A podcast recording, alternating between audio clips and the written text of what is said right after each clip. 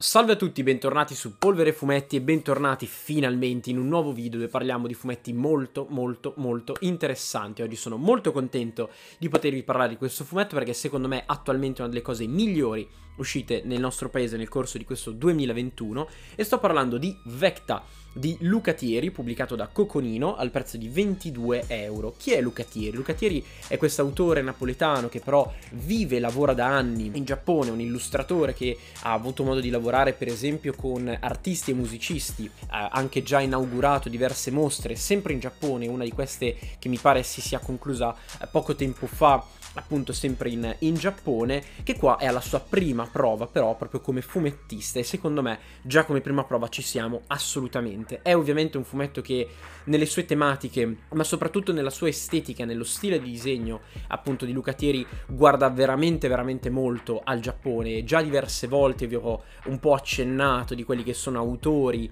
italiani che secondo me sanno interpretare perfettamente quello che è la scuola giapponese, parliamo di Lorenzo Ceccotti che per me è il maestro assoluto in questo senso, parliamo per esempio di Niccolò Pellizzon, parliamo di Matteo De Longis, di Vincenzo Filosa, insomma, e da oggi c'è anche Luca Thieri in questo team di autori, appunto, perlomeno per quanto mi riguarda. Di che cosa si tratta? Si tratta di una storia ambientata eh, diversi anni nel futuro, nel futuro di questo Giappone che si è fatto un po' ingolosire da questa proposta economica che è arrivata dalla Russia, ovvero uno stanziamento di fondi per aiutare il Giappone a progredire ulteriormente, soprattutto a livello tecnologico, e il Giappone cosa ha deciso di fare? Ha deciso di utilizzare questi fondi, ha deciso di sfruttare questo sostegno economico eh, nato da questo accordo con la Russia per sviluppare in particolare questo motore, questo motore che si potesse utilizzare soprattutto sulle motociclette. Per testare questo genere appunto di, eh, di, di esperimento è stato scelto un gruppo di giovani detenute, un gruppo di, di, donne che appunto se inizialmente si sono prestate a questo genere appunto di esperimento, a lungo andare sono diventate sempre più ingestibili, venendo trattate letteralmente come dei criminali, venendo cacciate dalla polizia e dal governo giapponese. Spostandoci in avanti di diversi anni, facciamo la conoscenza di Irina, la protagonista di questa storia, la protagonista di Vecta,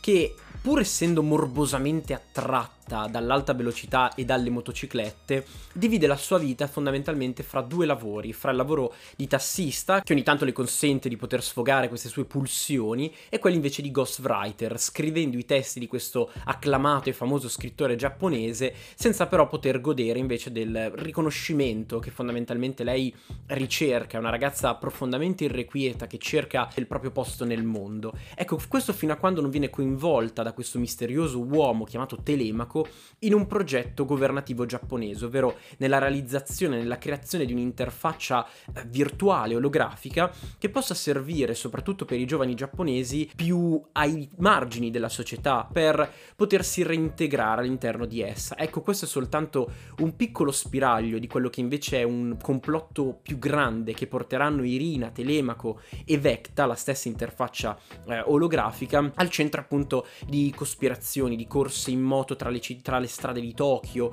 eh, hacking, contro hacking, insomma, ripeto, un complotto molto più grande di quello che in realtà è. Come vi dicevo prima, Vecta, come detto prima, Vecta affonda le sue radici in quella che è la scuola giapponese, in particolare di quella degli autori eh, che hanno lavorato di più a cavallo fra gli anni 80 e 90, quindi parliamo di eh, Katsuhiro Tomo, di Masamune Shiro, di Masami Yuki e quindi di Akira, di The Ghost in the Shell, oltre che eh, della fantascienza alla Isaac Asimov per farvi capire. Lo stesso dramma interiore che Irina prova, il fatto di non riuscire a trovare un proprio posto in questa società è lo stesso che Kaneda e Tetsuo provano in, in Akira, una cosa che in entrambi i casi sfocia nel fenomeno dei Bosuzoku, in questi teppisti su motocicletta che per tanto tempo hanno compiuto le loro scorribande nel, nel, Giappone. Allo stesso modo, per esempio, anche il teatro in cui le vicende di Vecta si svolgono può ricordare il, il Giappone di Akira, laddove in Akira avevamo un Giappone ancora piegato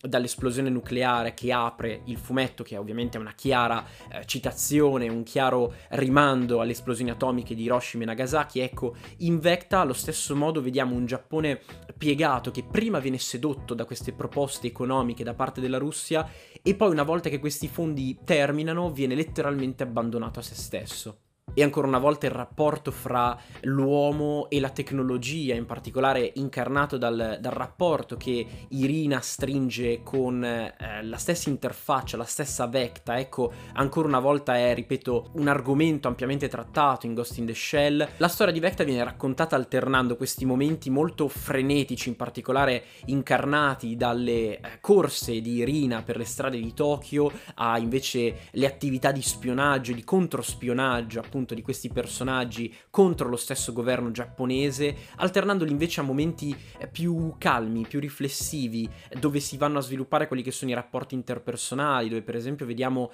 svilupparsi il rapporto fra Irina e la sua famiglia adottiva, tra virgolette, molto in apprensione nei confronti appunto di, di questa ragazza, scoprendo anche quelli che sono eh, alcuni segreti, alcuni aspetti del passato della protagonista che la legano a quella squadra di motocicliste che anni anni prima vennero scelte eh, come soggetto appunto per l'esperimento, per il testing di questi nuovi motori. Anche dal punto di vista grafico si traduce questo debito che Luca Thieri ha nei confronti appunto di, questi, di questo tipo di manga, in particolare in due aspetti, in quello dei design, benché siano un pochino più, mi viene da dire, sobri, un pochino meno dettagliati rispetto a quelli eh, dei già citati fumetti di prima, però concentrandosi un pochino di più, eh, per esempio, su, sulle figure femminili, sui personaggi, c'è questa questa sensualità, questa ricerca appunto di sensualità che alle volte esplode in alcune scene abbastanza esplicite, ma mai volgari, ecco. E soprattutto poi costruendo le vignette, costruendo l'impostazione sue, dei suoi disegni